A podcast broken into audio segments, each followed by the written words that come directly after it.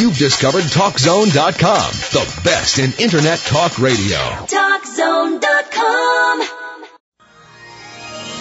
This is InfoTrak, the weekly show with information you should know. Here's what's happening on this week's show. Are you feeling tired lately? 75 million Americans are saying the same thing. And if you're tired of being tired, you'll want to hear our interview with a medical doctor who has some surprising facts. You're talking about probably close to 50% of the workforce, not just fatigue, but extreme fatigue at work on a regular basis. It's really an epidemic problem. Then, women are achieving more in society. But are men getting left behind? Eye-opening research and a conversation with an expert all ahead. Women have worked very hard to catch up and increasingly overtake men in a number of roles. And the problem is, along the way, men have not really adjusted to this change. Those two stories and more are coming your way on this edition of InfoTrak. Don't go away. Our show is coming your way right after this.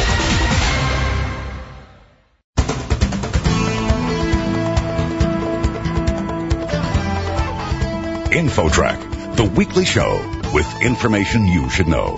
Here's your host, Chris Whitting. If you're like 75 million other Americans, you'll admit to feeling fatigued during the day. And you're probably tired of being tired.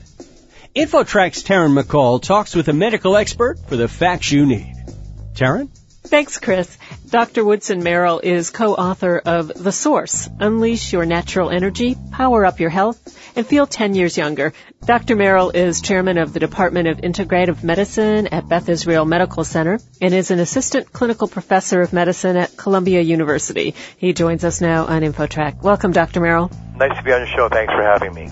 First, how big a problem is daytime fatigue? It's enormous, and there was a study done more than five years ago that showed that 35% of the population complained of not fatigue, but extreme fatigue at work at a regular basis, and I'm sure that number has gone up astronomically in the half year. So you're talking about probably close to 50% of the workforce who not just is fatigued, but extremely fatigued. It's, it's really an epidemic problem. Is this more than just not getting enough sleep at night? I can put in eight hours and still feel tired during the day. Yeah, it's accumulation of a lot of factors. It's about your whole lifestyle. It's not one single thing. So you can get eight hours, but you could be incredibly stressed and eating extremely poorly, not exercising at all.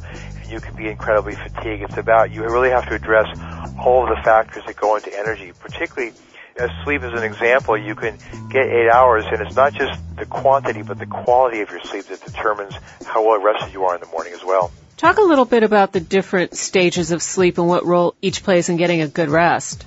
Well, your body cycles about every hour and a half through what's called a REM cycle, and the first half of it approximately is you go through stage one through four, and four is the deepest stage of sleep. And there's a state of calmness, and when you get to four, there can be vivid dreaming, and then you come up through a REM cycle, which is a very active stage of sleep, very vivid dreaming, and then you come up and then go back down into the next stage where you go down into stage one, two, three, and four. What's interesting is we age, though, we spend much less time in the deepest stage three and four sleep. Our sleep is much more shallow. Also, if there are things that interrupt us, such as snoring, for example, we don't get into stage three or stage four sleep as well. So a lot of people actually have too superficial a sleep. Not to mention, if you don't go that deep, it's much easier for when you come up through the REM cycle often to wake up, to come up to consciousness rather than to come up to almost awake and go back into the next REM cycle. Well, what are some simple things people can do to start getting a good night's sleep? Well, sleep hygiene and, and take the hour before you go to bed to do restful activities. Actually, the blue light that comes from TVs and computer screens is very activating for the brain, not something you want to do. And spending the 15 to 20 minutes when you're getting ready for bed or laying down to go sleep worrying about all the things you didn't get to in the morning that you've got to do the next day is extremely counterproductive. To do kind of a gentle relaxation exercise as you're beginning to drift off and focus on very positive thought is tremendously beneficial. And most people's problem is not so much getting to sleep, but staying asleep. It's waking up at three or four in the morning and not being able to get back to sleep. And that's something where you really have to engage your mind. That's a mind control problem. You have to go away from those worrisome thoughts that your mind naturally goes to at four in the morning and start thinking of very pleasant thoughts. Go to your breath and begin to relax. Because as soon as you wake up and start thinking these conscious worries, you've had it, you're awake. As soon as you begin to feel yourself coming up to consciousness, focus on the dream you're in and focus on relaxing and your mind will take you back into sleep. And your integrative approach blends Western medicine with Eastern traditions like yoga and Tai Chi and focusing on breath and other newer health practices. So you can combine these to get a more restful state. How did you come to combine these different practices into one program? Well, I was actually doing yoga and meditation before medical school, and that's one of the reasons I went to medical school to see if I could put together Western science with these Asian health practices. You know, the core of most every indigenous practice on earth focuses on energy as the core of health. Western science looks at energy just as making these chemicals called ATP that fuel the cells and I was looking to put together Western science with Asian health practices. There hasn't been much of that up until 10 to 15 years ago. There's been an explosion that actually has brought together these practices with Western science. And one of the most important of those practices is the breath, going to the breath. Because even if you can't control your mind and your thought process, you can go to your breath and it's a way that you can actually calm down your nervous system by just doing some very slow, simple abdominal breaths throughout the day. Diet and exercise also a big part of your program and you've got a whole list of what you call power foods in the book and their importance in one's diet. Talk a little bit about that. Well, you want to have a rainbow diet, and actually it used to be five to six helpings. Now it's actually gone up to eight to nine helpings of fruits and vegetables. And a, a helping doesn't mean nine cooked vegetables. A salad can be three or four helpings if you have tomatoes and cucumbers and carrots and things like that on it. You want to get all that nature has to offer you. There's no way that a company can put into a pill multiple vitamin, the huge array of beneficial nutrients that are in food into a pill. Food really is your best medicine. Particularly berries are fantastic. They have such powerful anti-inflammatories and antioxidants to help the body clean itself up. These are food substances that not only provide the fuel to give you energy, but they provide the materials your body needs to clean itself up. A year from now, each of us will be nearly 100% completely different physical being. Every atom of every cell of the body will be changed, will be different. The body's constantly turning itself over and renewing itself. What you eat is what goes into everything you are. So you have the potential literally to change part of your physical makeup, particularly how you handle inflammation over the next year.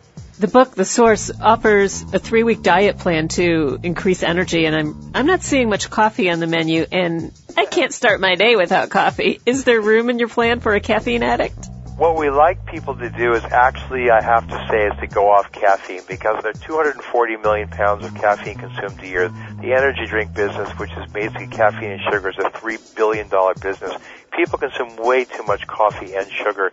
Not that there's anything the matter with jump starting yourself with a cup of coffee in the morning. I don't have a big problem with that, but the problem is people have become much too dependent on caffeine as their energy supply. And what needs to be their energy supply is not consuming so much energy with using sugar and caffeine that they actually consume more calories than they give you. It kind of burns the metabolism faster for an hour or two, and then often people will crash and they'll need yet another stimulant to keep them going. So what we want to show people is that you actually don't need chemical stimulus, even if it's a fairly benign one like caffeine, to get yourself going. You can actually generate your own energy. Now, certainly if you're drinking four or five cups of coffee a day and you just stop, you're going to be more fatigued. So we're realistic and some people may need to taper down, but the idea is to see how you can do by going off sugar and wheat and coffee alcohol, some of these things just for a couple weeks, just to see when you clean out if you don't feel dramatically better. Then you can decide if you want to add these substances back in later on. We're talking with Dr. Woodson Merrell, who, along with wife Kathleen Merrell, wrote The Source, Unleash Your Natural Energy, Power Up Your Health, and Feel 10 Years Younger. And if you have a website for listeners to visit, it's my name, Woodson Merrell, W-O-O-D-S-O-N M-E-R-R-E-L-L dot com, and it gives you a lot of information about the book and also where to get it. Dr. Woodson Merrell, thank you so much for being with us today on InfoTrak. Thanks for having me. I'm Taryn McCall for InfoTrak. Next, is the American man getting the shaft in today's business and culture? The startling story straight ahead. Stay tuned. Don't go away. InfoTrak will be back right after this.